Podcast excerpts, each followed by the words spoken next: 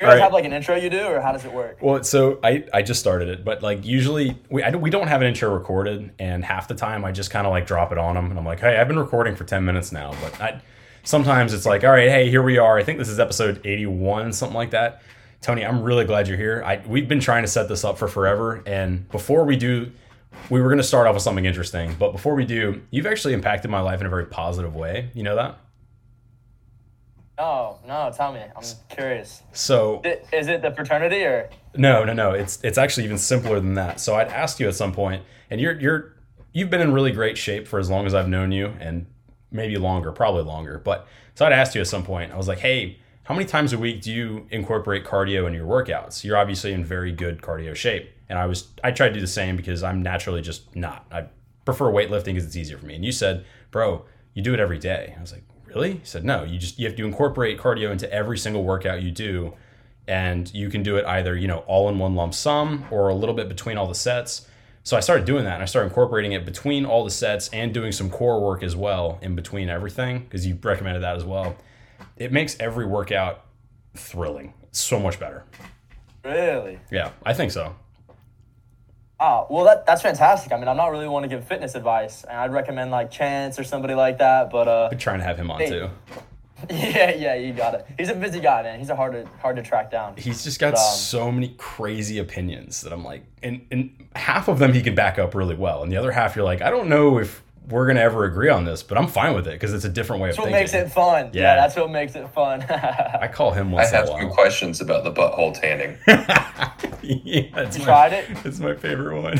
you can't knock it if you don't try it. That's, I mean, right? Look, That's a good if it makes you feel better, that's one thing. That's totally fine. But the fact that it increases your testosterone or whatever else, I don't know about that. We'll see. But if it makes you feel better, I'm all for it. Go and do what makes you happy Like, and feel better. Going outside naked and feeling sun on your you your genitals, I feel like that's gotta feel freeing at some point, right? Sun's good The for you. colonies, what they do, right? Like most barbaric, bringing you back to, to human. I sip my as as wine possible. and uh, I nod. I nod in partial agreement that sunlight is very good for you. There's no way to argue that. I just don't Yeah. think our genitals ever needed to have sunlight. I mean, A, they're very sensitive. B, they would be terrible if they were sunburned. C, they hang in an area where they typically don't get much sunlight in the third in the first place. All I want or don't want is a sunburn on my scrotum. That would be the worst thing in the entire world. It'd be hard to go places. That's all I can think about. all right. I'm thinking, There's right? not enough Right? there's not enough aloe in the world for that sunburn. There's a lot of people spot. right you now don't. who are You like, don't need an olive. "What the hell am I listening I'm to?" This got me. This got me wondering. What was like the first piece of, piece of clothing you think? Definitely something to prevent scrotum sunburn. yeah, yeah. I would think a hat actually. Really. Yeah, because I would think that you know you're a nomadic tribe. You're walking around. You're like, holy cow, I'm super hot. The sun's hitting my head. Like, I want something to cover me. Like that. That's I what I think would it's think. for warmth. I'm thinking it's the opposite. Be like warmth. That would make sense too. As they went further north, and they would like, hey, we need to we need to cover the like the important parts of our body, the vital spots. The reproductive organs. Or maybe protection. Ah, So we it's interesting. we got off on such a weird tangent. We were going to talk about first off the It sunning your engages the users. the sunning your balls everybody. thing. Real. Everybody's wrapped in now. You're right, but we should we should probably explain the sunning your balls thing before we go too far, and then we should do Pavlov's dog, and then we can do whatever the hell we want. So. I, we, God, we're five minutes in, four minutes in. So the sunning, the sunning your genitals thing is something that a very good friend of our, all of ours, who I keep up with, is Chance Galloway. He runs a uh, personal fitness program. Does super well. I, I love the guy. I call him probably once every two months or so just to talk about stuff. And if I have a thought, I love running it by him because he's got he's got weird opinions on stuff, and I love it. Oh, it's fun. So he started doing this what three years ago, four years ago, something like that. Tony. Cutting his asshole. I just you can't say it and not laugh. Yeah, something like that. Like yeah, so Oh. I don't know when he started doing that. It was a trend for a while, and then I guess he hopped on board and promoted it relentlessly. Yeah. So. pun intended. So what happened with Chance is Chance. Chance's story is he's a he's a bodybuilder and a, he was a power lifter, and he had some nerve issue, and so he went through this rabbit hole of trying to figure out this nerve issue because it was causing him a lot of pain. And and for somebody that works out all the time, when you have so much pain you can't work out, it's uh it's hard. It's like you, you get depressed. And I actually just went through that with my surgery, but uh I was about to say. um, yeah. And so he had all this nerve pain. So he went down this rabbit hole trying to figure it out. And that's how this whole holistic side of yoga, sun of your nuts, and all that came about. So that that was probably yeah, I'd say three three years ago, is when that it got introduced to so, through his social media to everybody. Him, and he even got a picture of him and his dad out and uh, in their nuts together. Yeah, I mean, combine that with he's on this. Um, what does he call it? It's like the like the animal animal based diet where it just it avoids the heck out of plants. It focuses only on lean protein stuff like that. That that's a very controversial way to eat compared to what Meat and, the what? meat and fruit. yeah. Meat and fruit. No vegetables. Yeah. And uh, he had someone on his podcast a while ago that I listened to, and this guy had gone pretty deep into I don't know if you call it the science, but I guess the study of the oh god, what do they call them? It's not sulfates, something like that. There's some chemical within the plant that it's like the plant doesn't want to be eaten, so it releases these. Toxin. Yeah, it releases these mm-hmm. toxins, and so when you eat the plant, the plant's defense mechanism is to slowly but surely kill you. And I mean, you look at anyone from California, and they're like, "Oh, I drink plant smoothies all day, and I'm skinny, and I get liposuction and all this stuff." And you're like, "Oh, how can plants be bad for you?" Well, there's probably other things going on too, but I don't know. It's it's a weird way of looking at a diet. Yeah, you know, that's like a very extremist diet. Um, I'm actually kind of on something similar. So I eat a lot of steak, a lot of steak and fruit. Uh, like my dinner was a steak covered in salt, honey, and uh, like five oranges. Sounds really good. Five oranges. Oh my gosh. Yeah. Um, so I think, but for most people, if you could do two things, avoid seed oils and, and avoid preservatives, you're better off than half America because if you didn't know this, half of America will be considered obese by 2025. I have heard that, and that's a really scary Yeah. thought. Matt, Well, question for you, Mr. Doctor. Yes. What is the number one cause of health of medical related costs, or what, what's the number one? Or give me the top two medical costs associated with like medical costs. If I'm, am I making sense? I'm mumbling. I'm trying to like think of Probably like that. heart disease and obesity, which are coincide together. Yeah. So scary. Well, the scary thing is that I so I mean I'm in I'm not in I'm not in great shape, but I don't consider myself fat. I work out every day. I do all these things. I, am not I'm not at your level or anything like that, but I would be considered probably morbidly obese 100 years ago. Just because everyone was like a stick. You were either a stick or you were like way over the top, but it's because you were rich. Yeah, right. That was it. Didn't have to So you'd have been servants. considered rich. That's possibly true. Yeah, isn't that funny how that's shifted? It used to be the fat people were like the wealthy ones, and now it's the complete opposite. It's the fat people are typically the poor ones. Now it's so easy to be fat and so hard to be skinny. Yeah, because it of is. the foods. Mhm. You know, I have a rule. I don't. I don't shop on the inside of the grocery store aisles. That's a great rule. Anything that comes from a big old plastic container with bright labeling is probably really bad for you. Ah, It's easy to understand, right? How Should do be. companies make more money when they manufacture foods? Keep it on the shelf longer, Yep. right? Because the less they throw away, the more they make. And so, how do they do that? Well, they put a bunch of chemicals and preservatives in it. Right. You buy fruit, super fresh fruit always kind of pisses me off because like I'll buy a big thing of fruit and I'm like I'm so gonna eat this and I have a few bites, I enjoy it, but fruit is like super filling, which is why it's incredibly good because I love it. You can have a few bites of fruit and you're like, wow, I feel full and energized and it's it's good, clean sugar, nice. And then the next day you have a couple bites, but then three days go by and it's bad and moldy, and you're like, what? That was that was three days. I have to go buy more now, and you have to throw some of it out, which sucks. Yeah. So I actually go to the grocery store like every other day, every three days. That's how the Europeans do it. They shop in the markets. Yep. They, they go on the way home from work. They Yep. walk everywhere. You know, they ride the tram, and there's there's a there's a market on every corner. That's kind of interesting for us because we have a lot of food deserts in America, and the more we sprawl, the more food deserts we get. Like in, in the cities, typically living in the inner city is not considered a good thing because you probably live in a, a, a, a ghetto. To be frank, it's most likely what it is. You're either in a high rise or one of those, and the only thing in your corner is the McDonald's. It's there's probably no Publix in the inner city. Yeah, no, you're exactly right. It's interesting. Yeah, versus us in Florida, man, we have a Publix. You know, every every five miles there's like three. I literally have one across the street, like I can walk to, and it was the biggest blessing of all time because that's I, I do exactly that. I go to the grocery store two, three times a week, and it's just to pick up fresh things to cook with, and that's it. To hear something crazy? I think they were de- trying to develop one on uh, Alico and would that be? Ben Hill Griffin. Mm-hmm. I know where that is. And then so they have one on the south side of FGCU, and then they have one on 41 across from San Carlos. So there's three within what five miles? Yeah, yeah, and a Target Yeah, and a there's Walmart. just- and a Target, yeah.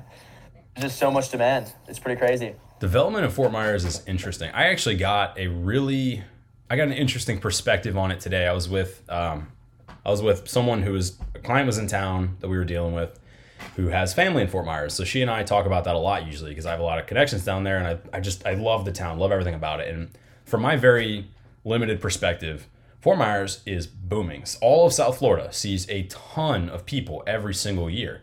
So she started going into well we can't develop down there. We've got people who want to and they want to prove these things. We want to invest, we want to develop, do these things. And I said, why the hell couldn't you? There's like thousands of people moving there every day. It's unbelievable. Just I from my time seeing it 5 years ago to now, it doesn't look anywhere near the same. And you grew up there, which is even better. So you've gotten to see basically from a no town to a small town to a medium-sized town, which is a big shift in 20 years. She said, the uh, the jobs aren't there. It's ever everyone literally just spends half their year there and leaves. No one actually works there. I said, "Oh, you're right. It's all college students and people who are retired." I didn't think about that. Want to blow your mind now? Yes, please. Fort Myers Beach. What? It was destroyed, right? It's gone. Yeah. People are making claims that that's going to be the West Side Miami. It's going to turn into like Miami Beach style. Really nice luxury. I mean, development opportunities there. If you can get a hold of some land, oh my goodness. I mean, you're talking about some some serious dough is going to start pouring in there. It's to take years. Like I won't I won't get to see it finished by the time I leave Fort Myers, but I think it's to be crazy. So, what do you think happens in something like that, where we basically we were handed a clean slate? The insurance companies paid out, and now we've got this clean piece of land that nature naturally just beat beat the hell out of, and said, "All right, you can try this again sometime." We built we built that beach in the '60s and '70s. It's old, and now we've got literally just an open platform. What what happens in the next five years? I think the next year is clearing up all the debris. I'll tell you what, man, you, you can't really go down there, and if you do, it's it's. I heard it smells real bad. It's nasty. Sure. I was I was on the uh, a boat and we were driving by, and there's just mountains and mountains and mountains of debris. Yeah. Um, The it's, pictures it's were awful. kind of it's kind of surreal. So for any anybody that's never like had a hurricane uh, come through their hometown, no, it's it's so hard because you identify with the places. Yeah. And you see it on the news and you're like, wow, that's crazy. But once you identify, like the Lani Kai, how many times have you been at the Lani Kai? Hundreds. And then you see it destroyed, you know, and it's, it's a whole different perspective. What was It, it? it hits. Yo Taco, that little place. So I actually I have a shirt from a bar that doesn't exist anymore. I'm pretty happy about that. Uh, I'm not happy about it. I'm actually really bummed about the bar, but like I feel like I've got an antique. I, I have a I have a nice long sleeve uh, beached whale shirt that I love because I used to go there all the time. It was my favorite place. They did live music every single night. I'd take people out, show them the town. It's really cool. And now the beached whale is literally gone. Ah. It's crazy. What's key now is everybody that sees you wear that shirt and they know what the V12 was, instant conversation starter. That's true. I'll bring it down to Fort Myers Yeah. next time I'm there and wear it out. But I mean, the problem is, so even continuing on that, the cycle of people is kind of crazy. So when when I was there, it was kind of a small town, and when you were, you kind of get it. You could literally walk around and see the same people, and it's not that big of a deal. I go down there now. I walk around. I don't see a single person I know, which is also a factor of just being gone for a while. But it feels like small beach towns cycle people faster than anyone else. It's an interesting thought. Because you know the migration to people from Florida are coming from these big cities that you know, like New York and California, paying these big taxes. Yep. Um, and then also you know the COVID restrictions had a had a huge play in that. But um, you know they're moving to Florida and they're getting so much more for the money. Yeah. You know, in New York, 100 square foot apartment was the same price as a beautiful home with some land. You know, and uh, that's why we saw the big boom down here. I mean, it was pretty crazy, right? 30 30% returns, forty percent returns. You know, you coop that with massive amounts of inflation, and if you own property, you're sitting pretty right now. You know. Do you think that would have happened if COVID didn't happen?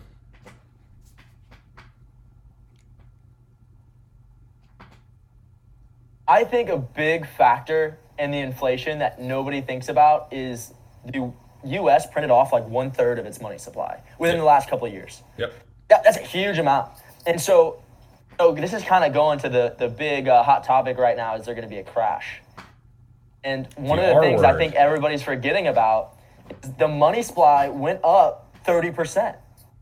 Therefore, I mean, the inflation we're seeing, every the house, housing prices going up, like all that money went to hedge funds, which were driving the prices going up. And I think it's going to be interesting, man. I think it's going to be really interesting to see what happens. In my side of the world, it is also an interesting conversation for a different reason. So everyone in the world is talking about the R word, like, oh my God, recession this, recession that. And I say, well, The R, the R word. the R, it is the, it's the R word, literally. And um, it's like the C word, concussion. You never say that. And um, so I, I've got I've got two sides to me. I've got professional buttoned up real estate John who says, "Look, hang on guys, hold up. There's activity across the board. People are demanding more stuff than ever. Things are happening. Business is not slowing down. Their companies are demanding bigger and more space. They're distributing more products. Everyone is doing more." Then I've kind of got hippie web 3 side John over here who's like, yeah, we've really screwed ourselves. We don't actually need all this stuff. None of it really matters. And it's super silly that we're even talking about this. We blew up our own system and it deserves to fall on its face. And those two sides are very conflicted. It keeps me up at night. Yeah, I'm I'm in the same seat actually. Yeah. Um, you know, I'm I'm in the middle of flipping property, so you know that's a big factor. Yeah. Is if you're holding on to a piece of property short term and trying to flip it for what ARV or you know after repair value was, and the market tanks, and you lose ten percent. You know, the average home price here is is three hundred fifty thousand percent. That's thirty five grand off your margin. You don't want to be holding the bag. Yeah, that's right. Never and uh, we that. actually we are actually under contract, and I, I think we're gonna uh, cancel the contract because of that. That's happening. We The- we, we can't afford a a ten percent dip. I hate to Ah. do too much money boy talk because I know Matt's over there getting bored. Um, but um, so I I find this interesting, and we we pay attention to what the capital markets are doing. The debt markets are very slowly but surely getting more difficult. I don't know if you've noticed that or seen it, but it is getting really hard for these gigantic companies to find people who lend them boatloads of cash. Yeah. Why is that? On the other hand, on the other, cause, so part of me thinks that there's this idea that there's gonna be a recession. Mm-hmm. So what's everybody doing? It's a self fulfilling prophecy. They're getting they're getting ready. Yeah. They're getting ready for this big recession, you know. And um, I mean, the quote from the Wolf of Wall Street: "I don't care if you're Warren Buffett or Jimmy Buffett. Nobody knows what's going to happen, right?" Yeah, that's correct. And uh, yeah, um, but you know, another thing is I have I know companies that are developing and they're buying up property, pay, still paying super aggressive cap rates for land to develop, and I mean, it's it's pretty ridiculous. Oh, there's a great Warren Buffett quote there. I'm, I'm going to butcher it, but it's something like be greedy when others are fearful and fearful when others are greedy. Something like that. And that's how you get rich. And I think that's always an interesting way of looking at things because Warren himself is clearly a smart dude, but I mean, you got to you got to admit that at some point. I um I, I think stuff like that is what kind of keeps it, it keeps things turn turning because everyone wants to go look at the crypto markets and we could we could talk about the FTX thing at any point but everyone wants to look at those and they say oh well you guys believed in this asset that doesn't exist and it all remind it all revolves around hype. And I'm like do you know how any recession starts? Either one someone really screws up or two it's a self-fulfilling prophecy. Everyone flips shit and then shit goes to shit. That's what happens. When people are excited good things happen. Yeah, yeah. Go ahead. I'm sorry. Yeah, is that was it. Is when, when people are excited, good things happen. When they're when they're fearful, bad things happen. It, it just it always fulfills itself. Just interesting why COVID drove everything crazy, like drove everything up. But you say it, oh man, that's COVID was the wheels turning, John. COVID was a fundamentalist thing. It was it was hey, everyone's terrified, but everyone's spending more money, and also everyone has more money. It doesn't like it's one of those prices don't actually matter thing. Yeah, well, I mean, everybody got used to working from home. Right. They didn't have to drive to work. They had so much more time to spend online shopping, right? But uh, I don't know. That that COVID thing was kind of crazy. Are you guys into conspiracies at all? Oh, I love conspiracy theories. I don't buy into many of them, but I love them. Matt, Matt was telling me his COVID conspiracy the other day. Matt, go ahead and tell it. What? Your COVID conspiracy. You were telling me about it the other day. Mm-mm. No, no, no, no, no, no, no. You don't want to be I on don't play with those games. No. Government will come after him. I don't blame. Well, he works in the medical industry, so they'll hang him alive if he says anything about vaccines that isn't positive. Yeah, I'm sure I'm already on enough lists. Let's keep me off of a few more. You're gonna get randomly searched next time you're at the airport. Oh, good. I did hear a crazy statistic, and again, I mean, who knows if it's true. Um, it was something about the multiple that these vaccine companies made. hmm It was like the average vaccine or, or you know drug that comes out to the market, they make, and this, I'm making this number up, like one billion. And then the first year that they came out, or they were negative, like the first year they're negative, and the first year that the COVID vaccine came out or whatever, it was like 20 billion. Like you hear that figure and you're like, wow. And so my favorite thing to do is I like to follow these uh, Twitter pages that do the data mining, and they figure out what the politician like what stocks the politicians are holding. It, it always like re- it, it it's kind of sadistic because I look at it and I just get angry and I like that I'm angry. I'm like, oh god, I love getting angry at this, and it's I'm such a positive person usually, but it's my favorite little dirty treat. And so you follow these pages that do this, they do the data mining because the politicians have to, in air quotes, have to, because a lot of times they don't. They just cheat and get a slap on the wrist. But uh, they, they, quote, have to disclose what they're trading within a certain amount of time before it executes. I think it's 45 days. I can't remember. I used to know all this shit back in my series license days, but I just forgot because real estate has requires too much brain power. But so if you really want to get upset, you should take a look at who owns what before they vote on the things that directly affect those companies and their products. That will get you mad. They all own Yeah. Parallel. yeah, they own gigantic, enormous amounts of shares for these companies that have products, and then they vote to like make it the only product anyone can purchase. It's it's wild. It's and it's on both sides. That's my favorite part. It's not you can't just point to like one political party and say they're the demons. No, it's on both sides, really, really badly. Yeah, no, you're you're absolutely right. I had I had this joke going around, and it was uh, whenever Fauci wanted something, he introduced a new vac like a new mandate. So like he's walking around, and you know he, he finally decided that his 200 foot yacht wasn't big enough, and he went to the dealership and he said, "How how much is that one?" And the guy says, two billion. He goes, "Okay, one second, let me make a call." Yeah. yeah, Mr. President, we're gonna need a third vaccine. I'm, I'm telling you, it's necessary. Make that a mandate. Oh yeah, we'll close tomorrow. You know, like something like that.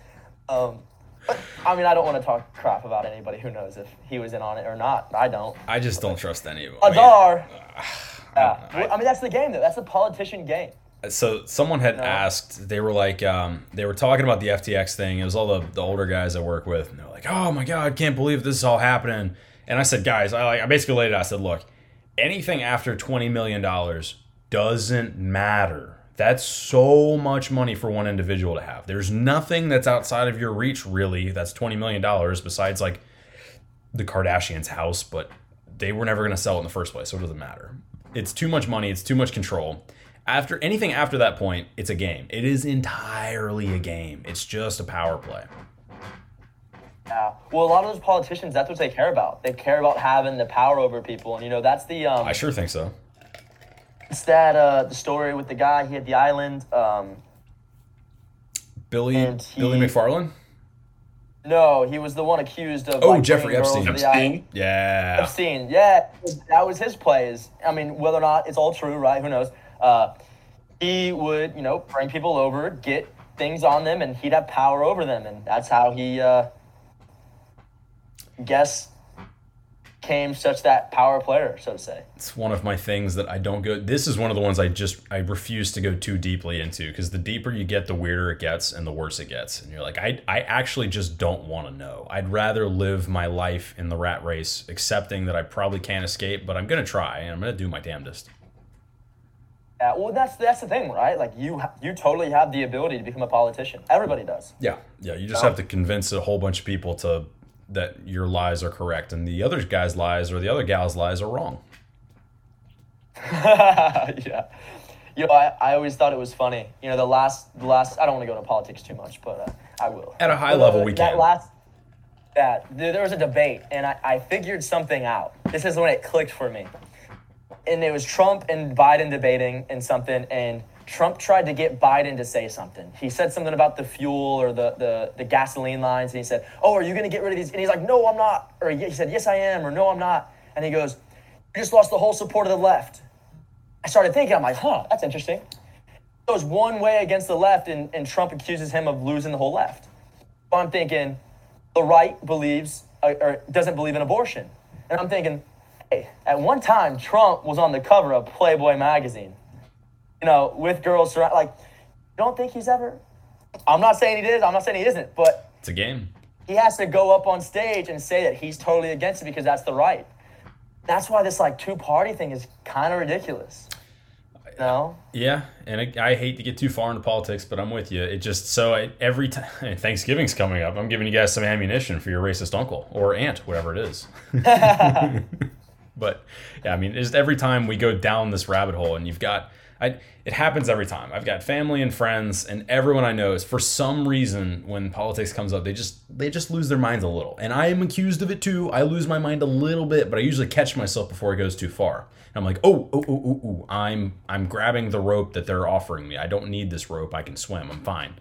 And you just see people like get really, really sucked in, and they're like, no, no, no, like we have to do this. We have to do this. It's the world's gonna end if we don't do this. And I'm like, did the world end the last ten times you didn't do this? No. Oh, oh, but this time's different, right? Oh, oh, I'll bet it's real different. I'll bet it's real different.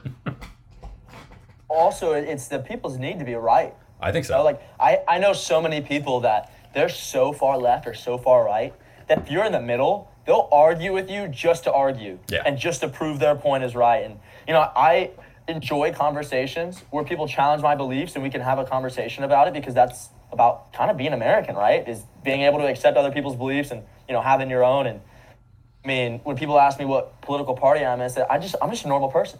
Just a guy. Huh? Yeah. Just a guy but doing I- my man, job, that- doing the best I can. I think that goes to a bigger conversation. Have you seen that movie about Facebook and the way they uh, keep people online, and that's why the political tension was so high? The social network. Social network. I've not, but I've, I know the synopsis. I know all the. I, I've looked into it.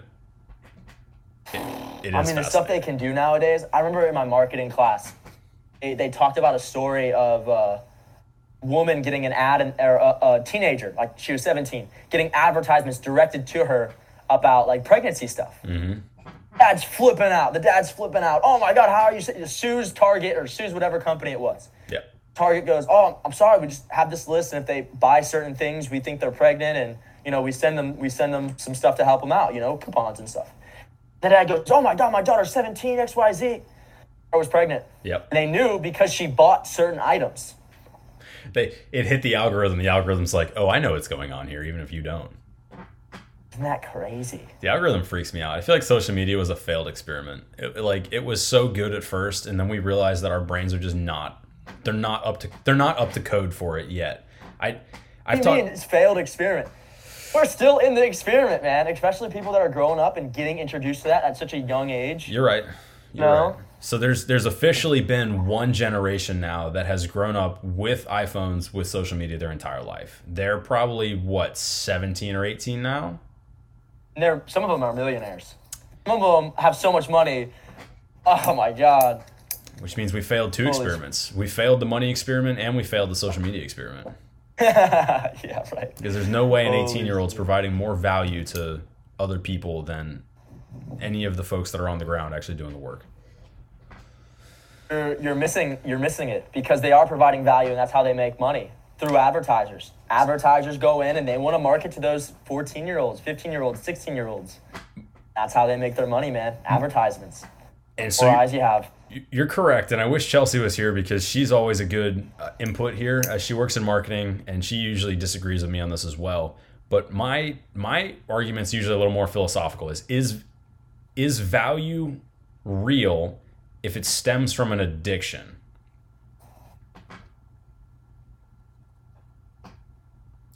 Yes. Why?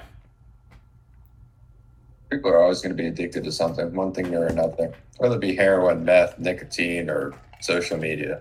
There's always going to be some sort of addiction. Addiction just means that your brain wants it even when you don't have it, and it lasts longer than when you're using it. And good drug dealers It's going make a to ton of money. continue forever. Sure. Oh, there's no doubt about that. I'm not saying we should beat it. What I'm what I'm saying is that maybe the maybe the system of money has failed in the way that we will we will crave something and we will give up the things that push us forward to have that thing. And that's that's almost a loss of value. That's bad.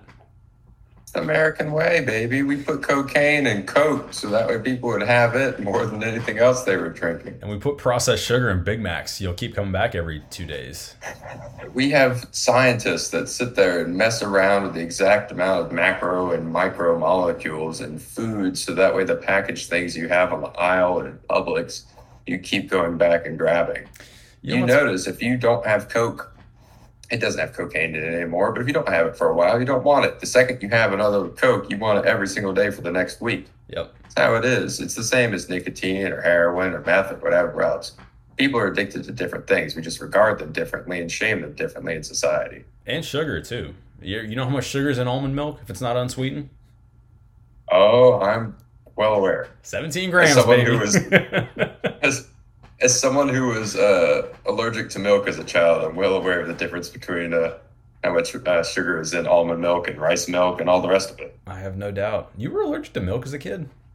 Oh yeah, I couldn't have ice cream or anything until I was like in my teenage years, and it kind of started to wear off to some degree, which is weird. Your allergies can adjust with age, but it's a, another long topic. So, did you have a bowl of ice cream and you're like, holy shit, I've been missing the best thing on the planet? I'd had it from time to time. We had this fancy medication you could take, and you would swallow it, and it'd kind of allow your system to like not react and cause you to die if you drank it or had it. Oh, So- so you were like you weren't just lactose intolerant. You were you were like really allergic. Oh, I was legitimately allergic, not just like lactose intolerant. Which Wow. I didn't just get gas in the shits when I had it. I had Oh, like, you I eat have some ice allergic reaction. out, you're good the next day. But oh wow, Yeah, that's one of those things that my body feels like it doesn't tolerate very well as I get older. I'm like, dairy just doesn't agree with me at all. And I don't know why. It's probably just because we were never meant to have it in the first place. I think dairy and gluten are two things that are like really hard for the body to process. And the thing is, is medical wise, is they're both kind of processed in this area of the intestines that's very sensitive. You get a stomach bug, anything that kind of upsets the bacteria in that area area, and it kind of messes up, and it can't absorb those things like they used to. And so you get a temporary lactose deficiency. So like if you get a cold, whatever it may be, for the next two weeks, you may be lactose intolerant. It's a thing that doctors know and happens frequently. Gluten can do the same thing from time to time. Wow. Matt, Matt, what's your opinion on raw milk? Curious. Oh, you should definitely not be drinking raw milk. Okay. The, the, the whole reason it's pasteurized and boiled and done what they do is because there's really bad bacteria called listeria in there, which can kill people. so Wow. like there is just a couple of ice cream shops down where uh, I'm at called uh, uh, Big Olaf Creamery, and they were in the news if you look it up, and they multiple people died because they got listeria from their ice cream because apparently it wasn't fully pasteurized as it should be. So uh, raw milk is very bad. Let's uh, stay away from it what we can. That's a good scientific uh, advancement that we should stick with for now. we have raw milk in our refrigerator. just, just look if you're doing fine that that's great and i'm i'm happy for everybody to kind of test out things and see how they do with things but um You just got to be aware of the risks with what you're doing, Yeah, and that's one of them. Holy smokes, man! Might uh, second guess myself next time I take a big gulp. Man, I mean, I mean, if you've seen the videos of when they actually uh, when they take milk from the cows, they're they're cleaning off dirt and shit off of the cow udders before they stick those uh, suction cups on them. Yeah. suction cups on there. So I, I, I I'm I'm much more a fan of having my uh, milk kind of antibacterialized prior to me drinking it. All right. What about liver? Have you ever eaten liver? Either of you guys? I Oh, have. no. I've not, but I'm not against it. I just don't know anything about it. Oh, my roommate is is super into all this stuff, and he's kind of been, you know, showing me the the ropes, so to say. And uh, I had liver for the first time, and the contis- the consistency is like an eraser. Oh, It does not taste good. You drench it in honey, so like who cares? And uh, when I tell you, after I ate it, the amount of natural energy I had, and it's not like coffee where you're jittery, but just like you, I felt like I wanted to run. It was insane. what's in it? Just but it's hard. massive amounts of protein. It's. It's nutrients. It's just- there's so much natural nutrients in there. But the problem is, is if you want liver, you have to get like organic grass-fed beef liver, because the liver is what, and Matt, correct me if I'm saying this wrong, is what processes all your food. So if you eat a liver that was from a cow that ate shit, right? It, the liver's not going to be as, as beneficial. If you eat a liver from a healthy, grass-fed, organic cow, I mean, you feel like a superhuman. that kind of It's checks like out cheat though. code.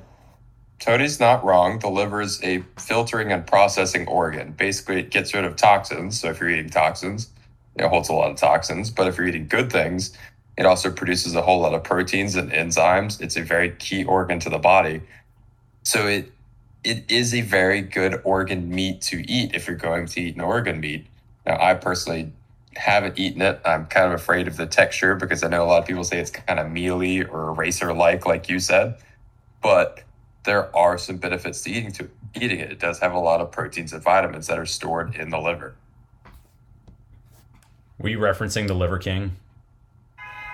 Uh, no, I, I actually learned about this before the Liver King, but he he's a different he's a different animal, man. He's a crazy dude. He- I don't I- believe anything he says.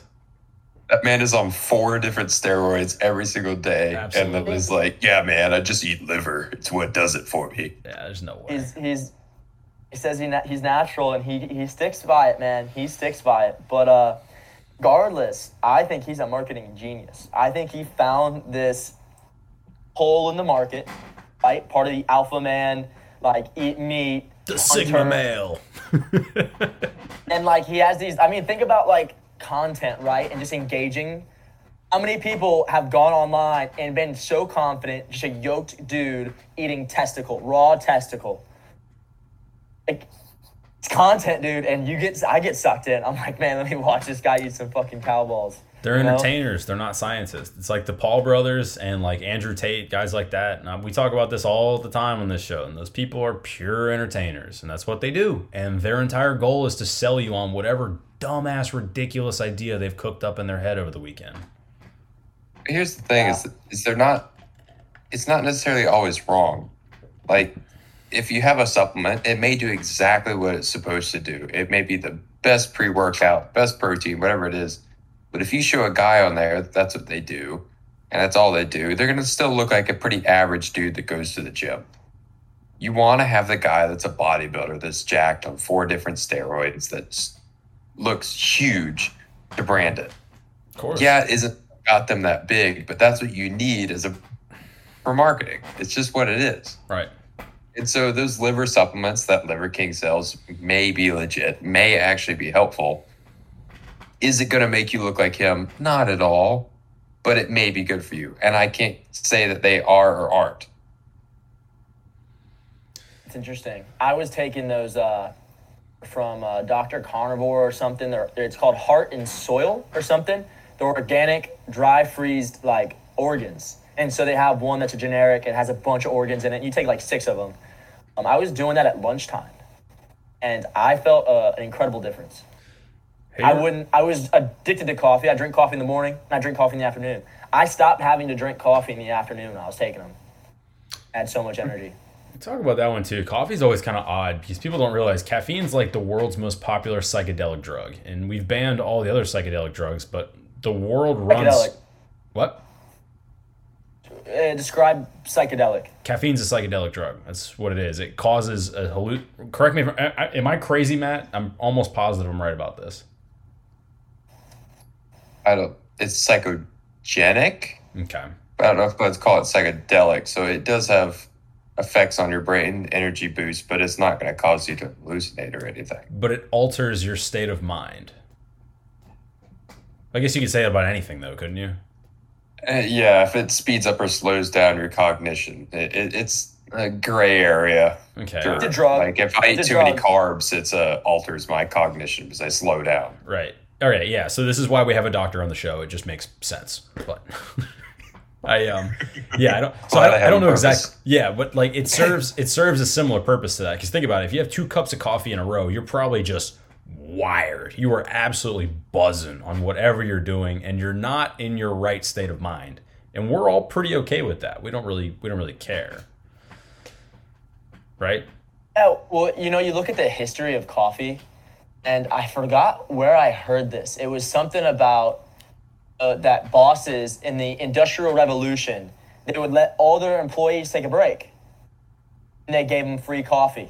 mm, They were better off. They made more money giving them free coffee and allowing them to take a 30 minute break in the afternoon because they'd all drink coffee, they'd all go and socialize, and then go back to work all jittery and, you know, increase productivity.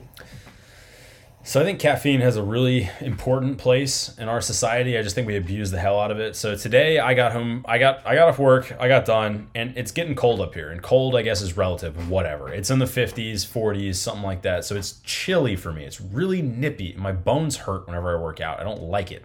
And so I really didn't want to work out, but I have to work out one before the podcast because I'm gonna have a glass of wine, and you can't work out. You can't drink if you don't work out. It's just a rule. I think it's how you Yes, you can.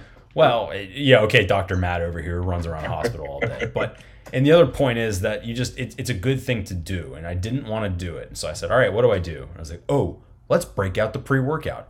Pre-workout's basically just a giant shot to the noggin of caffeine and sugar. I don't know what else is in there, but half a scoop of that, shake it up with some water, chug it over the next 10, 15 minutes. Man, I felt great. I had a killer workout, loved it. I felt warm, good to go. Got everything done I wanted to do, and then hopped on here and had already sweated it out, taking a shower. It has a purpose. Let me ask you this what time did you take it? It was probably about 5 p.m., 5:15. Does that affect your sleep at all? Yeah, it does. Any so anything you're absolutely right. Anything after noon, um, caffeine, any caffeine after noon does. So the only reason I allow the pre-workout is because if you work out really hard, I feel like you burn most of it off and it's okay. But the sleep is still kind of shit. It's not good.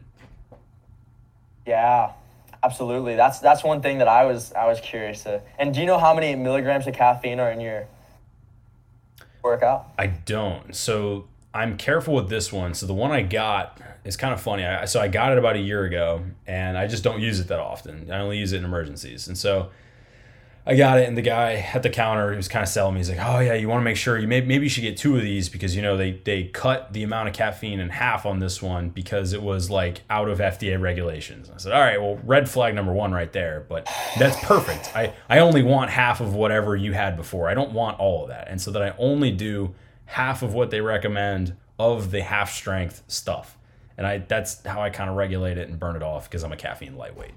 Coffee puts me off my ass." Yeah. No, you know, I'll say one thing is, is most pre workouts have like one scoop is like three to four cups of coffee. Yeah, it's insane. It's ridiculous. Do you remember what Four I Loco will- was? It was like six cups of coffee, something like that, back in the day. You said C four. Uh, Four Loco, the alcoholic drink. That had caffeine in it. Yeah, it was the. Oh yes. Oh my god! Oh, Yeah. I never, I never drank those. No. the original formula did. I think the new one still does, but it's like a lower dose. It was equivalent to like four shots and like four cups of coffee per like drink. Yeah, was, That's why they banned it and they had to redo everything. Oh, wow. I will tell you Holy though, smokes. if you're looking to have a really, really, really good night, just get like two Four Locos. That's it. It's gonna cost you four bucks, and you're gonna have. I was have about to say. You, you're gonna have a crazy night. Crazy. It, it's not going to taste good, but you'll have a good time. and you will wake up with the worst hangover of your life. It's going to taste like pure battery acid along the way. Sugary battery acid, though. If you add enough sugar to anything, Sugary battery acid. I I think battery acid on its own tastes better without the sugar. It's possible. Do you guys want to take a super quick halftime? I want to grab some more drink. Sure, sounds good. Cool. Be back in a sec. All right, we're back. Sorry about that.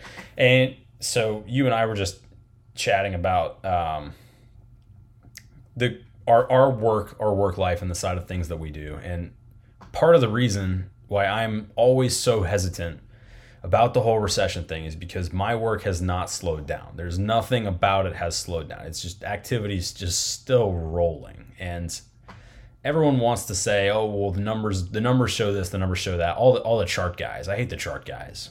And I I'm sorry if you are a chart guy. I don't think you are, but the chart guys all want to point to all these candlesticks and all this stuff, and oh, it's exactly what 2008 did. And I'm like, ah, like?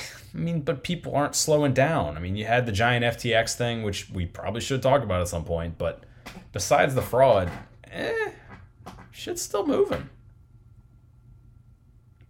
Because we can only define a recession based off numbers. Numbers don't mean anything. They're just points on a plot. What because we can't define a recession by people's actions really. It's too difficult to quantify. But that's really what defines a recession is when people really start cutting back. They're not going out to eat, they're not buying things. They're hoarding what money they do have because it's too tight. Their stocks are tanking. But so then we see the stocks come up and that's what we can quantify is the amount of buying and selling stocks. So I really like how you just said that because you were 100% right. But recession is quantified in literal terms of GDP, gross domestic product, which is the buying and selling of things. Um, and it's two periods of where GDP goes down. correct. Real GDP, you have nominal GDP, but yeah, I, I love how he said that, not as an economist, and was still just like spot on for what it was. He's a natural businessman. I've been telling him for years. An intellect. He's a smart dude, you know? He just refuses. He wants to go save people, which is lame. I'll tell you what, man. There's a lot of doctors that have real estate. I'll tell you this. I would. I've been going to Starbucks every morning. I'll go. I, this is my morning routine. I'll go. I'll wait for my computer co- to connect. It takes like five minutes every time I go to Starbucks. I play a game of chess while my coffee warm, uh, cools down. Right. Game of chess is over. I read for a little bit. Right. Check my emails and I start. I start working.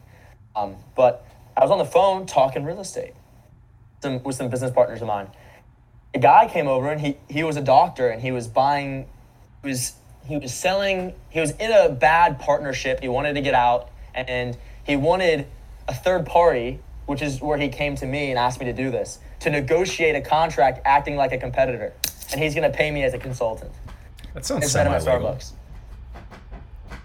that crazy It's yeah, that sounds sort of legal.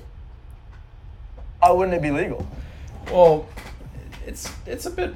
I don't know. It just you're acting like someone that you're not, right?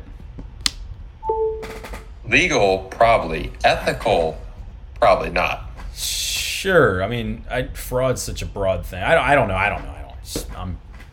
I try to. I be- mean, Walmart does the same thing, right? They they go through a third party because they don't want to come off as Walmart because they think their the rents are going to get jacked up. oh, that's So true. he, he's actually That's trying true. to buy the le- he's trying to buy it, but he doesn't want to know. He doesn't want the third party to know that he's. I I misheard you. I apologize. I absolutely understand I what you're saying now. it. No, no, no. It, it was it was that was my bad because that does happen quite quite often. I've had several circumstances of that what that I've did. seen. Yeah, it's where someone they they don't want you to know that you're Amazon trying to buy up the land, right? It's an example. Speaking of Amazon, Yeah. Ah. Well, no one wants to do business with Amazon anymore because they're assholes. But yeah, I mean, I have a few good Amazon stories. oh, I do too. There's You some, know, you know that facility they just built on Alico Road, yes, I do. golf place that was there. Yeah. Me and Warren went on the very last day that they were open, totally coincidentally. Just happened to go there and just to hit some balls for fun, and they're like, "Hey, just so you know, it's gonna be your last day." Wow. I'm like, "Oh, I heard about the Amazon facility being built." I'm like, "Oh, I bet, I bet they bought the land." And sure enough, no doubt. three months later, yep. they I mean they probably got a huge cash out though. It's Amazon just has infinite pockets. But so the the funny thing about Amazon is they tie up land everywhere. It's, it's what they do is they just go ahead and they put everything they want under contract and then they just never do anything with it. And all these sellers want to deal with Amazon because they're Amazon. They're like, oh, we can charge them whatever we want. It's going to be great. I love it. This is my this is my retirement money. They've just got it under contract for a year, and within that year, they decide, oh, well, we had these 80 sites under contract. We're going to develop on four of them, and those four are probably not yours. So. A lot of greed, a lot of short-sighted humans that see the they see the big A and they go crazy.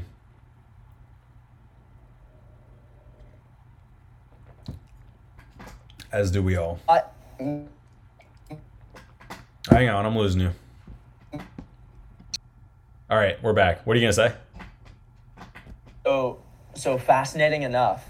I was reading a CoStar article back when I had access at my last job. Mm-hmm.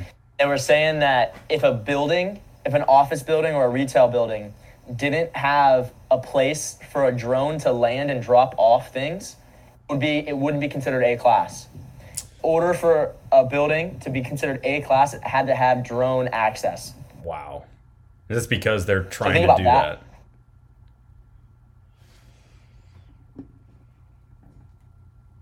I don't know why, but I mean, it makes sense, right? Is that the future? Drones? Drones delivering packages? You have a drone spot on your house? All the new construction starting to have drone drone uh, delivery spots. Drone delivery is theoretically less fuel consuming than driving everything in trucks. Isn't that a good thing? It only makes sense for small packages too. I mean, there's a whole lot of all of your mail, with the exception of large, heavy packages, which are done through Amazon for the majority, could be done via drone, dropped off at your house at a lot cheaper rate than having to employ a truck that uses gas as compared to a drone, which is electric, and it's a lot more fuel efficient too. Eh, Isn't that a good thing? I mean, even if the big packages still have to take a little bit longer and go through a truck, all everything small is dropped off by a little bzzz, and it's there and done, and then it goes home. Isn't that a good thing? It was, it's not like our general mail is already dropped off by Amazon, anyways. The Amazon trucks will keep running with the heavy packages no matter what. It would just eliminate the need for all the UPS trucks, which suck a lot of gas, were made in the 90s, have awful aerodynamics, Yeah. and are just kicking out CO2 like crazy. Are the drones automated? That's my big question. Yeah. How? How do they know where to go? It's just a computer computer program. It's Google Maps for a flying machine. I'm just trying to think if they don't have like a uh, point to ping it off of. What do they do? My my imagination puts me directly to you put a pad out, like a four by four pad, out in your house, and you draw a QR code on it. Yeah. And as it's flying over, it can it can pick up the QR code and come and, and drop it off. That's what I was Just thinking. me. You'd, you'd have to like Yeah. have something that you purchased from them and placed in your home.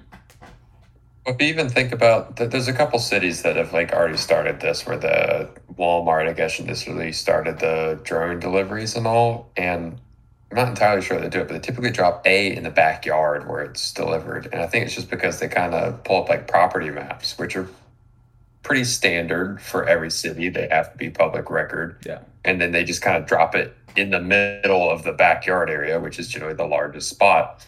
And it just kind of floats down with its little parachute. That's very, very, um, what's the uh, Jetsons? It's very Jetsons esque. Yes, that's exactly what I was thinking. Ugh, I Do you don't think? know. Do you think in our lifetime we'll have flying cars? No, I don't think that makes sense. We already Really? do, but they're just not good for society as society currently stands. They just don't work.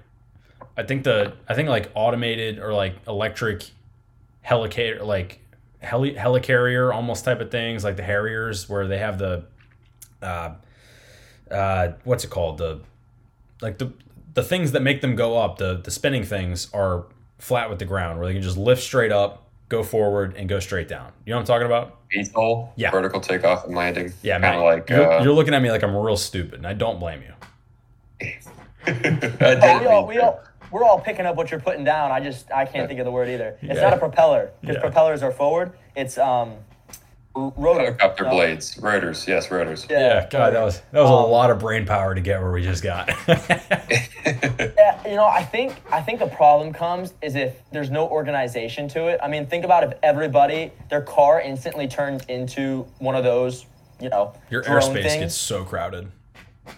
you know, and it'd be hard to organize. No doubt. If we do it, we really need to make the pilot license for those flying cars really difficult to get because we don't need No, all I those think people. I think it'd be all automatic. I don't think you'd give anybody control. Yeah. People are That's fine. too incompetent. we need to cut off drive as it is. all the people that drive the late '90s Honda Civics and Hon- or the Civics and Accords that zip in between traffic all the time and cut you off and fly at 90 miles an hour in a little car. Th- those people don't deserve to fly. They need to be stuck on the ground. I don't even think they belong on the ground. Those people are fucking awful. It's just not even. they, they- they deserve to walk. regardless of what you drive, freedom is good. Freedom has a time and place in the in the, the driving because you are absolutely responsible for everyone around you if you're doing dumb shit. I am ah, it's something I get so fed up with. And I know I'm getting old just saying it, but I'm like, cars are incredible. We've built these amazing, beautiful machines that do awesome stuff. Every new car is fast, besides like very few, but they're all really fast compared to what we did in the 70s and 80s. So why, why, why does everyone just get to have one of these and why do they get total free reign to be irresponsible and put everyone else around them in danger? It kind of sucks. Like it's not great. And if you have enough money you can have a porsche 911 and all of a sudden you've got the fastest car on the road and you can be as dumb as you want and hurt other people You don't got to have a whole lot of money. You just got to be able to take out the line of credit. yeah yeah Yeah, right. But John, you, you brought up something, and it kind of ties into something I wanted to bring up. Mm-hmm. You, you brought up the point that you know back in the '60s and '70s, cars weren't that advanced, yeah and you know within, with that yeah, 50 years. Within 50 years, now we have electric cars, we have self-driving cars. I mean, the automation is crazy. it's wild So, so think about it this way. They are starting to do their first recreational space travel, which means you can buy a ticket, extreme amount of money, go up in the sky and go to space as a as a civil civil uh, civilian, right? You think in our lifetime that will be a normal thing that people can do, like going to Walt Disney World? Like Walt Disney will have a space program. I'll answer that, but I first I got to say that I, I love you for asking that because that is something we ask almost every new person that comes on, almost every show is if you could go to space on one of these new adventures that all the billionaires are doing, would you do it? So that's my question, and then I'll answer yours. Well, I think they have a better success ratio than planes do. I, it's 100%, isn't it, for recreational space flight? yeah, I mean, so far, right? You're With, right. with a study of five, Yeah. we've got all five. You're absolutely That's right. 100% in my book. I think if someone's going to do it, it's going to be Disney, Amazon, or Apple, uh, or Elon Where's Musk. Elon in this? I think he's. I don't know. He's the most unpredictable human I've ever read a news story about. I have no idea. I'm never gonna ever bet on or predict his next move. You know what fascinates me? Tell me. I'm a big alien guy. I love aliens. Me too. I, I'm just waiting to see a UFO and freak out and crash my car because I'm recording, right? Totally worth it. Yep. He has admitted or publicly stated that he has no evidence that there are any aliens. I'm thinking if there's one guy would be in the know and that would tell the public, it's him. And that really disappoints me. I think you're right. Although I think the U.S. military would probably see it before him.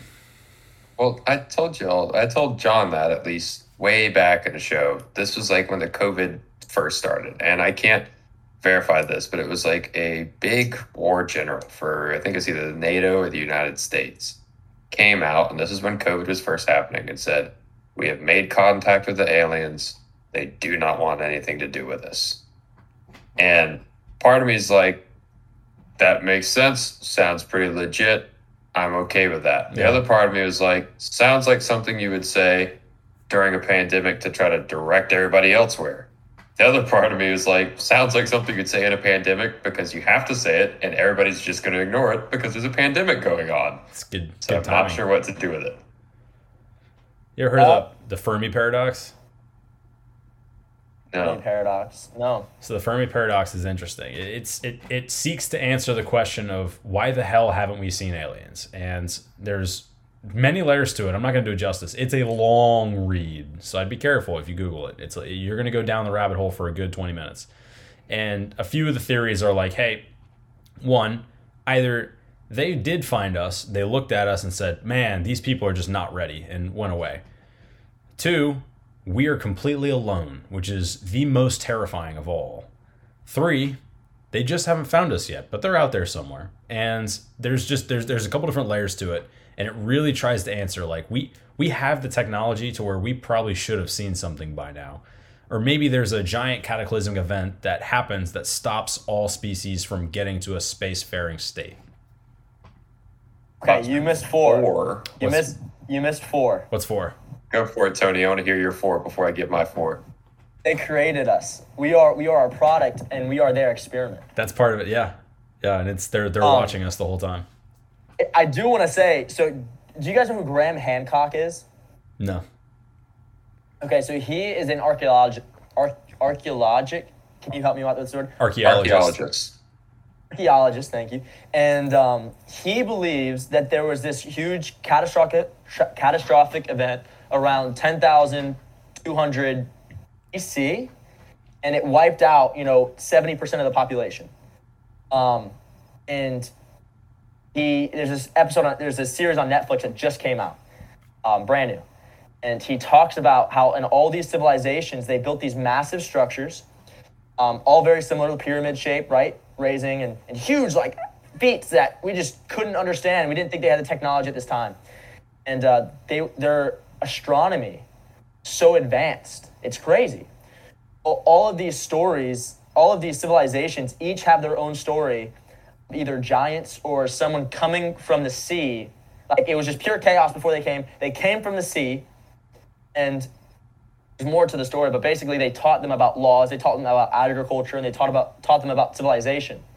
And there was this these yeah, I you got you got to watch it. It's it's fascinating So- whether it's real or not. But Did Rogan have this guy on? yes.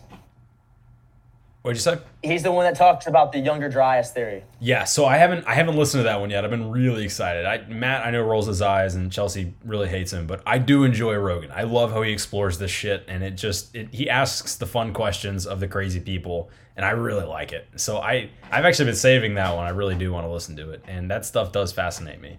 The idea that maybe Well- maybe the pyramids were designed by some greater crazy race and we we stumbled upon it and we're like, "Oh, there's no way the slaves built this." And maybe we're right.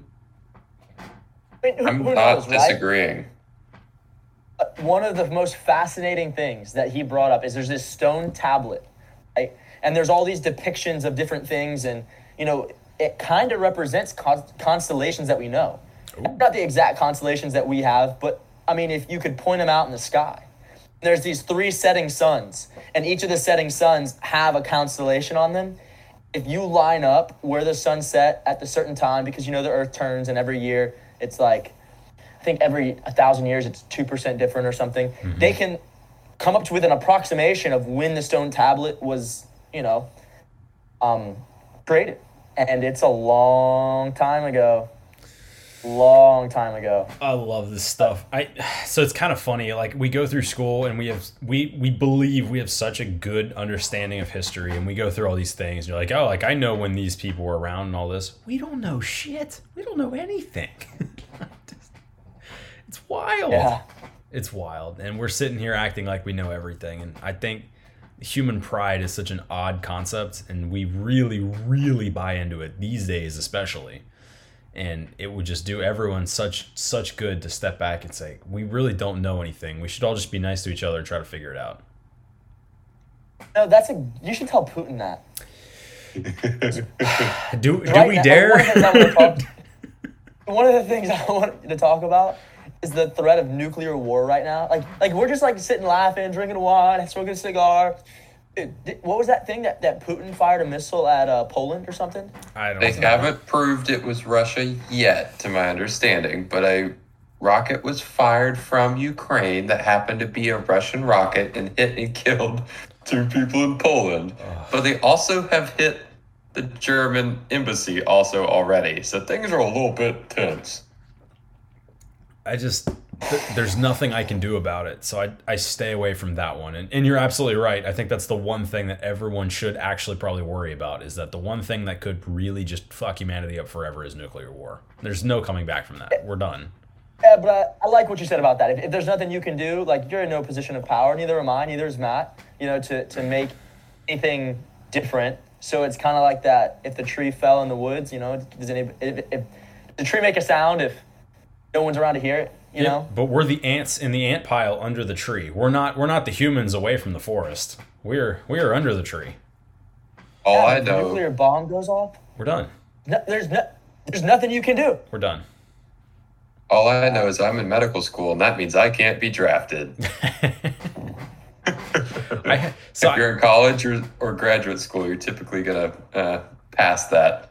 But everybody from 18 and above, you're perfect. So I've got two quick statements for that. My first one is that I have really, really high hopes for our generation and the two below us that are currently kicking ass, doing things and really smart, even though they've got their own ridiculous issues and they're all addicted to screens. Forgetting that, I think every generation's had those same hopes. And so I'm kind of like cautiously optimistic, but at the same time recognizing that, hey, in the 60s, everyone was a hippie and they're like, oh, yeah, we're totally not going to be what our parents were. And then they were. they were the same terrible shitheads in the 90s. Yeah, I think a lot of that has to do with nationalism and thinking that you're better than everybody else, and everybody's Absolutely. guilty of it, right? Oh my God, yeah. But you know, one of the things that was so beautiful, I got to travel abroad and study in Barcelona, and um, you know, to see all the different cultures and to see how fundamentally the same everybody is, but on the outside speaking different languages and, and doing all of this. I mean, it- it's it's curious what's going to be the result of the internet and social media and being able to be connected with people from all over the world. I think you're right. I think that hopefully will kind of stop all of this. You know, at the end of the day, there's still dictators. There's still dictators out there, and I mean, North Korea is kind of crazy when you hear stories. Yeah. Well, you like to you like to look at stuff like that, and I think so. Th- this might go a little bit deeper into it. I think language plays such a heavy part in how societies develop, and I know that's a very broad statement, but English is such a it's a loose language. It is a lot of I mean the word fuck can be used in seven different ways. It's it just is what it is. And most of our language does not translate to other languages. And so Spanish is very very simplistic and a little romantic and everything about it. And so I've talked to Chelsea about this before.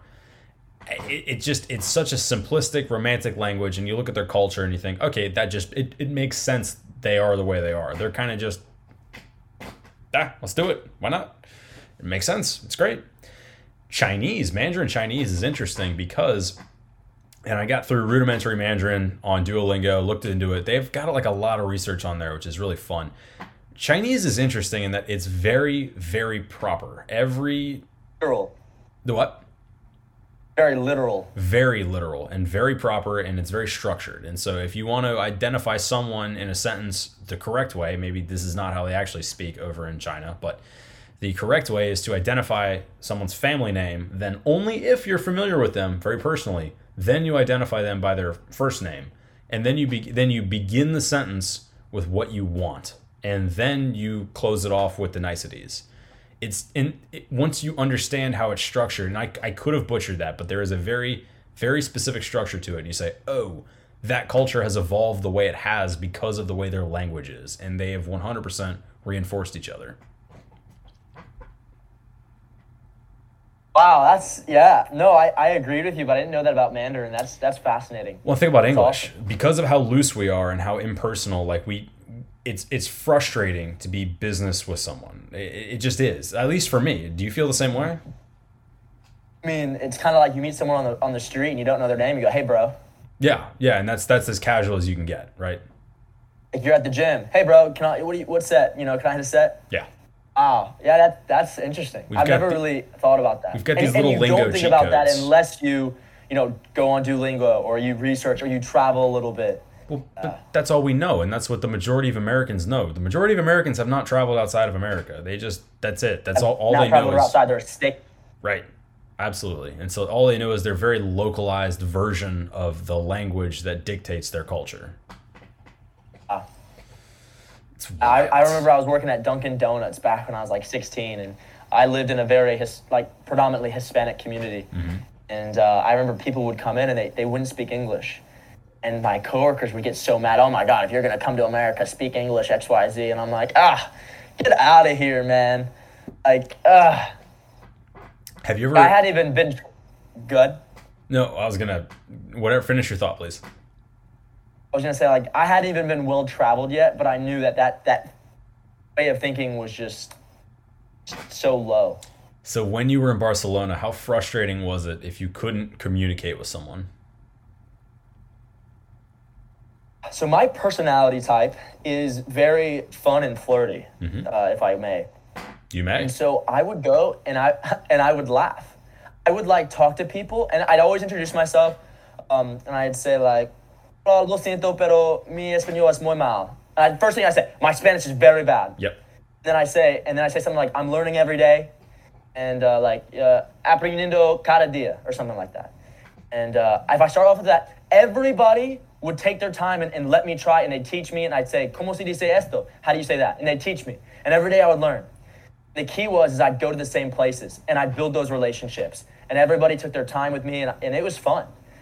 And uh, you know, pretty soon you can get in the cab and you can have a drunk conversation with the cab driver and kind of make out, you know, some kind of conversation. And I thought of it more as a game. I, it wasn't frustrating. It was a, it was a challenge that was fun.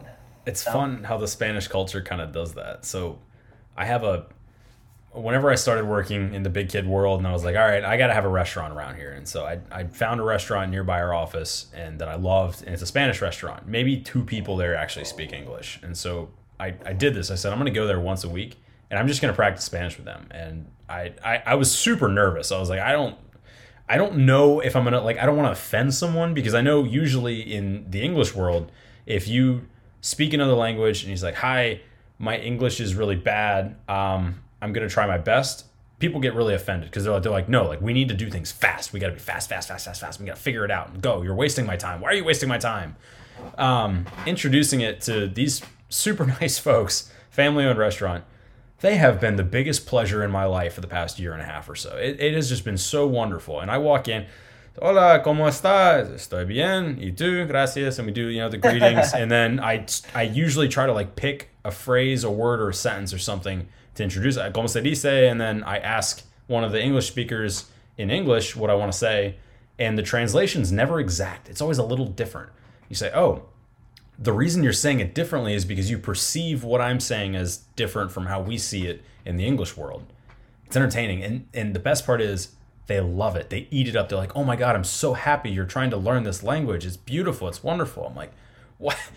This is fun for like I'm getting more out of this than you are. Why are you happy for me? I, I'm happy for me."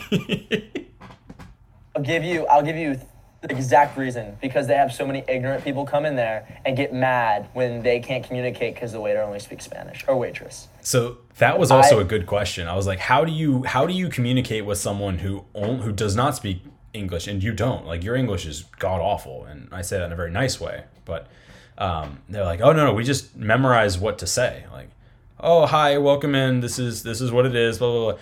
What would you like to drink? And I'm like, do you know what you're saying? They're like, kind of.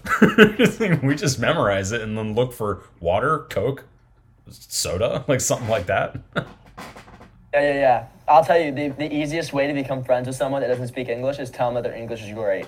Yeah, yeah, yeah. They, love it. They absolutely love it.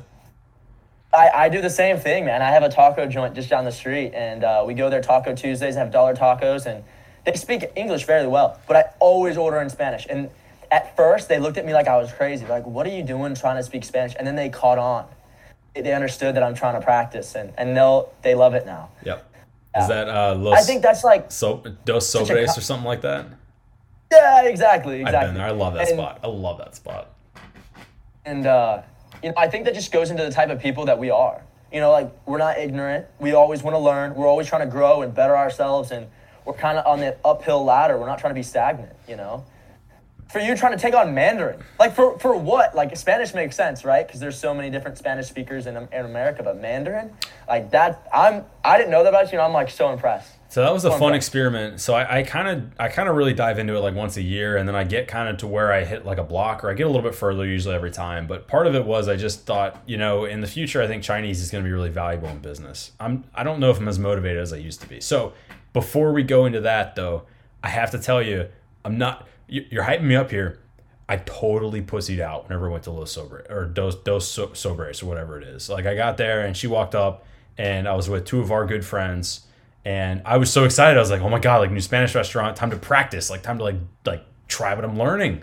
And she asked, "She's like, what would you like to drink?" I was about to be like, "Un margarita, por favor, uh, en la roques no sal," which is typical. It's y un agua, and I just I just wimped out. I was like, "Uh, yeah, I got a margarita, no salt, and a water." Is it because of your is it because of your friends? I was embarrassed. your friends were with you? I don't know. It might have been, but I was like, I was like, oh, I don't, I don't know if I'm comfortable enough to do this. Like, I feel weird. Uh. Yeah. No, you got to get over that. I know, Because I, I I, felt the same thing when I was in front of my friends. And we're going to Puerto Rico for three weeks, so I'm like, you guys better start practicing. I can't be carrying the team the entire time. Yep. At least learn how to find the bathroom, you know? ah, yeah. Quiero el baño. I want the bathroom. yeah, ¿Dónde está el baño?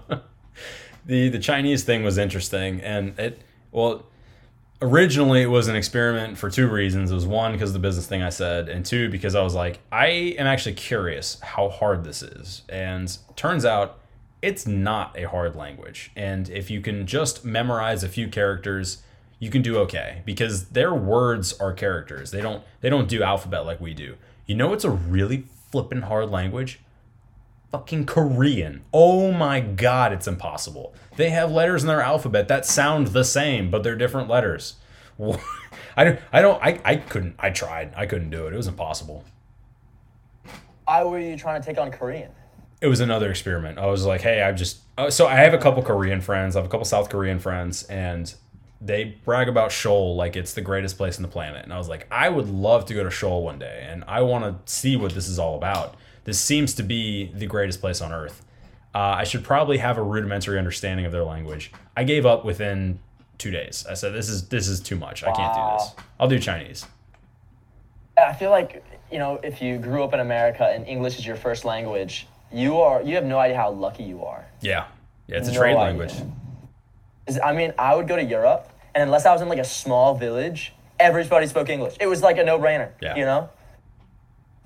Yeah. They just kind of get forced to. Well, where's next on your list, man? It seems like you want to go traveling a little bit. Where's next? God, I'd love to go to Seoul. I don't know. Um, Portugal is actually on the list. Funny enough, I know it's sort of like a like an off the beaten path type of thing, but my sister went there a little while ago. She went to Lisbon and a couple other places and said it was the most beautiful place on the planet. And she's fairly well traveled, Really? so I, I'm I'm kind of sold. I would love to go there.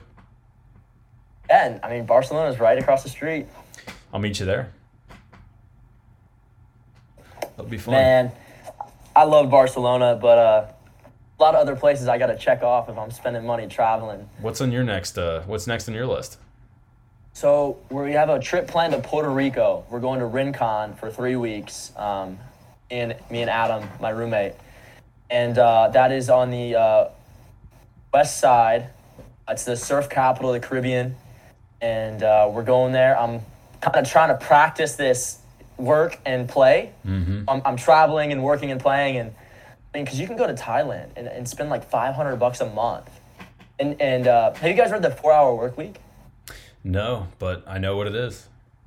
So one of the things he talks about is uh, what does he call it? He calls it like currency arbitrage, like uh, living arbitrage, where you go to a pla you you you have a job in a in a country like America where you have a high income, and you go to a place where the living expenses are extremely low. So you could have a normal job, let's say fifty thousand dollars a year, working part time online, but go to go to Thailand and live like a king. And, and it, he he's just kind of going down that path of, of what are like the cheat codes of life to get you there. our good friend who uh, has been on the show before, Pat uh, Patrick Pabletti, who I oh God I love Pat. We gotta have him on again. I, I love that guy. But um, he has also said that where so he's um, he's Filipino, and so when he goes to the Philippines, he basically says, look. if you flash a $20 bill at a restaurant, you get everything. They literally will do everything you want and more. It's insane. I said, there has to be something to that. And he said, yeah, yeah, but like living like a king there is like living like a lower middle class citizen in America. It's just, they just don't have the amenities. And that's sort of the downfall of it.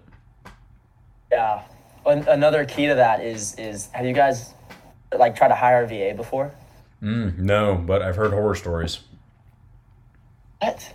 and good stories. I've heard of both actually. A lot of I'm, entrepreneurs. I'm so I'm so down to hear your horror stories, and then after I'm gonna try to reject those and pitch you on why you should get a VA. So the horror stories that I've heard are from a lot of entrepreneurs that get them from super third world countries, and so they're like, oh, you know, like I don't want to pay them three dollars an hour. Say developing. What? Developing. It Deve- sounds better. Yeah, you're right. We're PC here. It's 2020, whatever. And uh, so, you know, they hire someone, but they, they kind of skimp out on it because you're already you're already paying three dollars for top of the line. You might as well pay two. And so they get something like that, and then their customer reviews just go absolutely down the drain because no one can get anything done with their company. But there are a couple people. Nick Huber is one of them. Which have you ever heard of Nick Huber? I haven't. super interesting guy. I follow him on Twitter. He does a lot of stuff. His he's a he's a real estate operator who buys, um, fixes up, and he, he does self storage pretty much. He does really well for himself. He's super intelligent, very kind of like brutal. I'm gonna tell you how it is kind of guy, and I like that about him. He's super. int- I'd love to meet him. I've never met him, but I'd love to meet him. I follow him pretty closely and that's one of the things that he does and he gets a lot of hate for and a lot of attention for is he only hires people to run that side of the business not only probably not only but he hires a good majority of people on that side of the business from developing countries because you can pay them cents on the dollar and they do a better job than we do in america Yeah. So I have recently hired two VAs. And uh, my first VA took him outside of Upwork, which is the, the site that I go through. And um, yeah, he, he tried to cheat the system. He's very lazy. And I mean, he like did what I wanted him to do, but I had to call him out on, on not working because I can see leads that he puts into my system, right? All he's doing is scraping the L- MLS for uh, properties. yep And uh, but this other VA I had, which goes through Upwork, and you can see the uh, his his productivity and how many clicks he does, how many keyboards. It tracks everything for you, Wow. right? Oh, this guy, I mean, he is top notch. So I had him go into my Facebook. I I had a third party that you log into through your Facebook, and then you can give someone else access without giving him the password, basically. And so uh, he goes into my Facebook and he goes on Facebook Marketplace and he looks for uh, certain things that I tell him, right, without giving any of my strategies away. sure Um, and he is on top of it. I mean, he he is so thorough, so on top of it. I mean, it's it's awesome. I'm I'm gonna take him on full time to work full time for me, and to the point where even if it's something not related to what he's working on, and a message pops up, he'll send it to me over Slack, which is how I communicate with him, and I'd be like, "Sir Tony, how would you like me to respond?" Like, this is great wow this is awesome. And and I mean, like uh you pay them a bonus of hundred dollars, like that's so much money to them. And they're so thankful, they're so hardworking. And I think it's it's kinda like anybody. You can employ people and you gotta have better employment tactics. They have better people and um yeah, but ultimately, you know, that's where I got it from is the four hour work week. And he and as a tax for you, I'm gonna challenge you to go onto Upwork and pay someone 20 bucks to pull pranks on your friends.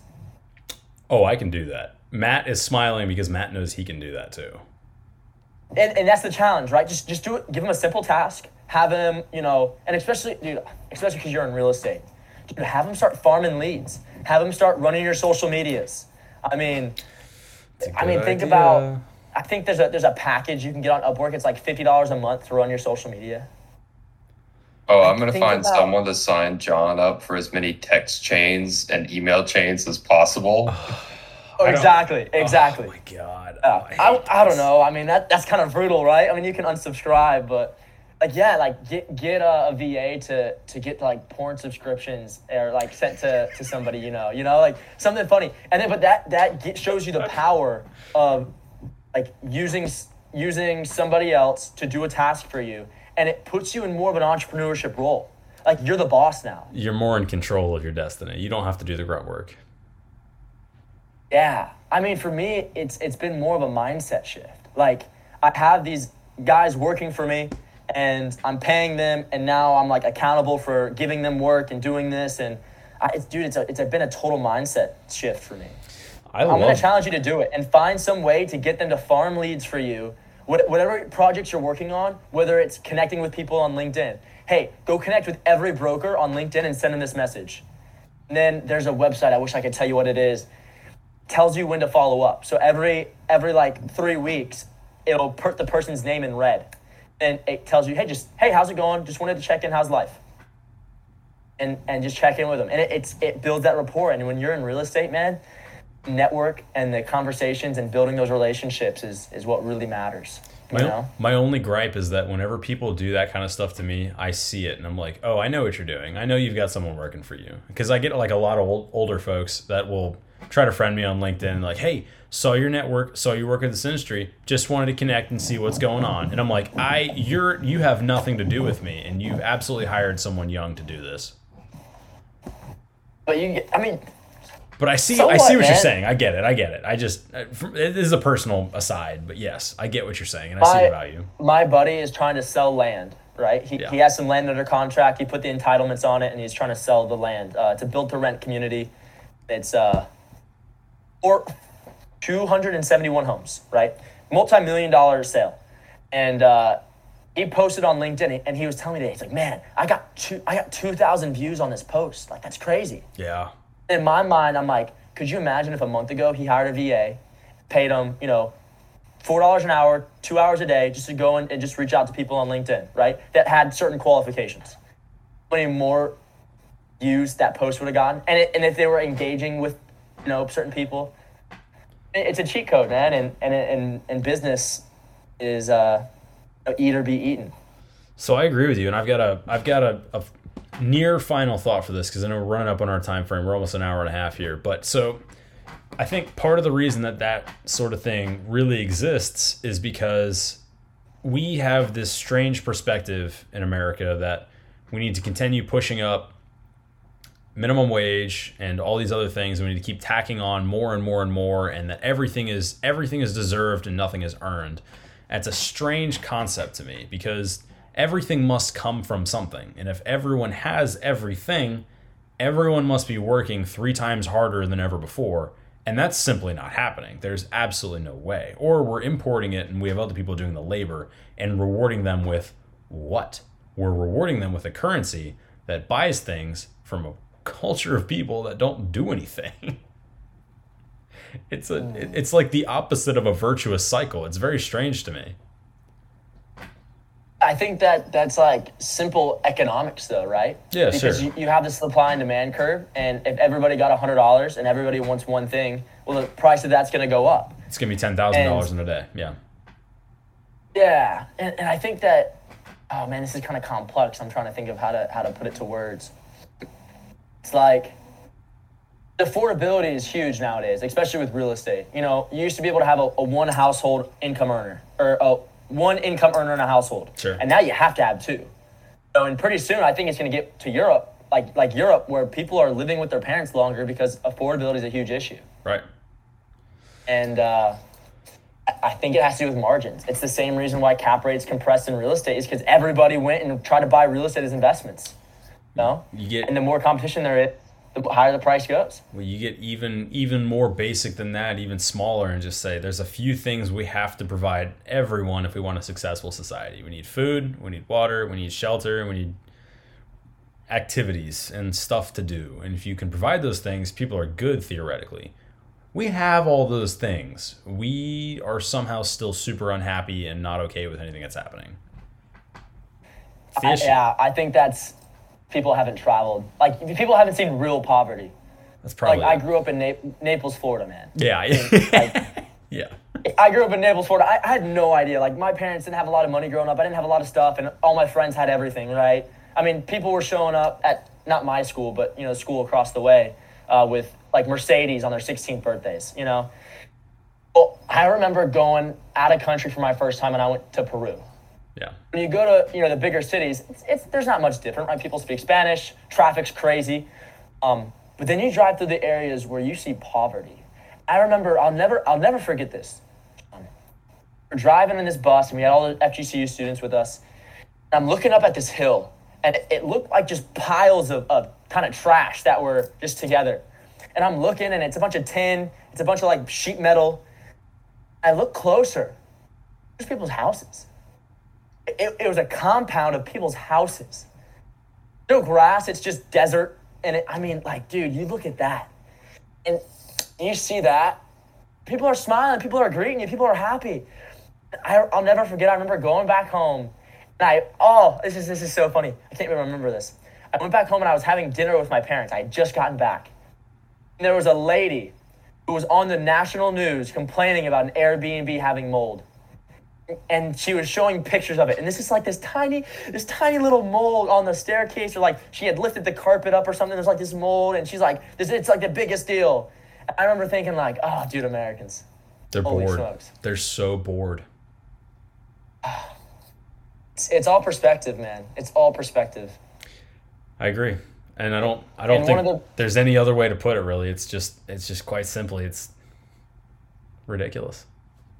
Yeah, one of the things that I, I've been struggling with recently, on a personal level, is I'm, I'm pushing so hard, and I'm, I quit my job, and I'm trying to make it as an entrepreneur, and I'm, I'm pushing so hard, I'm working all day, and I'm, I'm unhappy because I feel like I'm failing.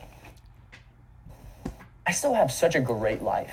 That's, I, it, it, life. it slips me all the time. And I was on the phone with a friend uh, two nights ago, and and she kind of walked me through that. She goes, Tony, like you still have such a great life. Like you're surfing, you're doing this, like you're coming off of a, of a surgery, like you had a major injury, and you were able to come off of that because of medical care and everything. And I'm like, you're, you're so right.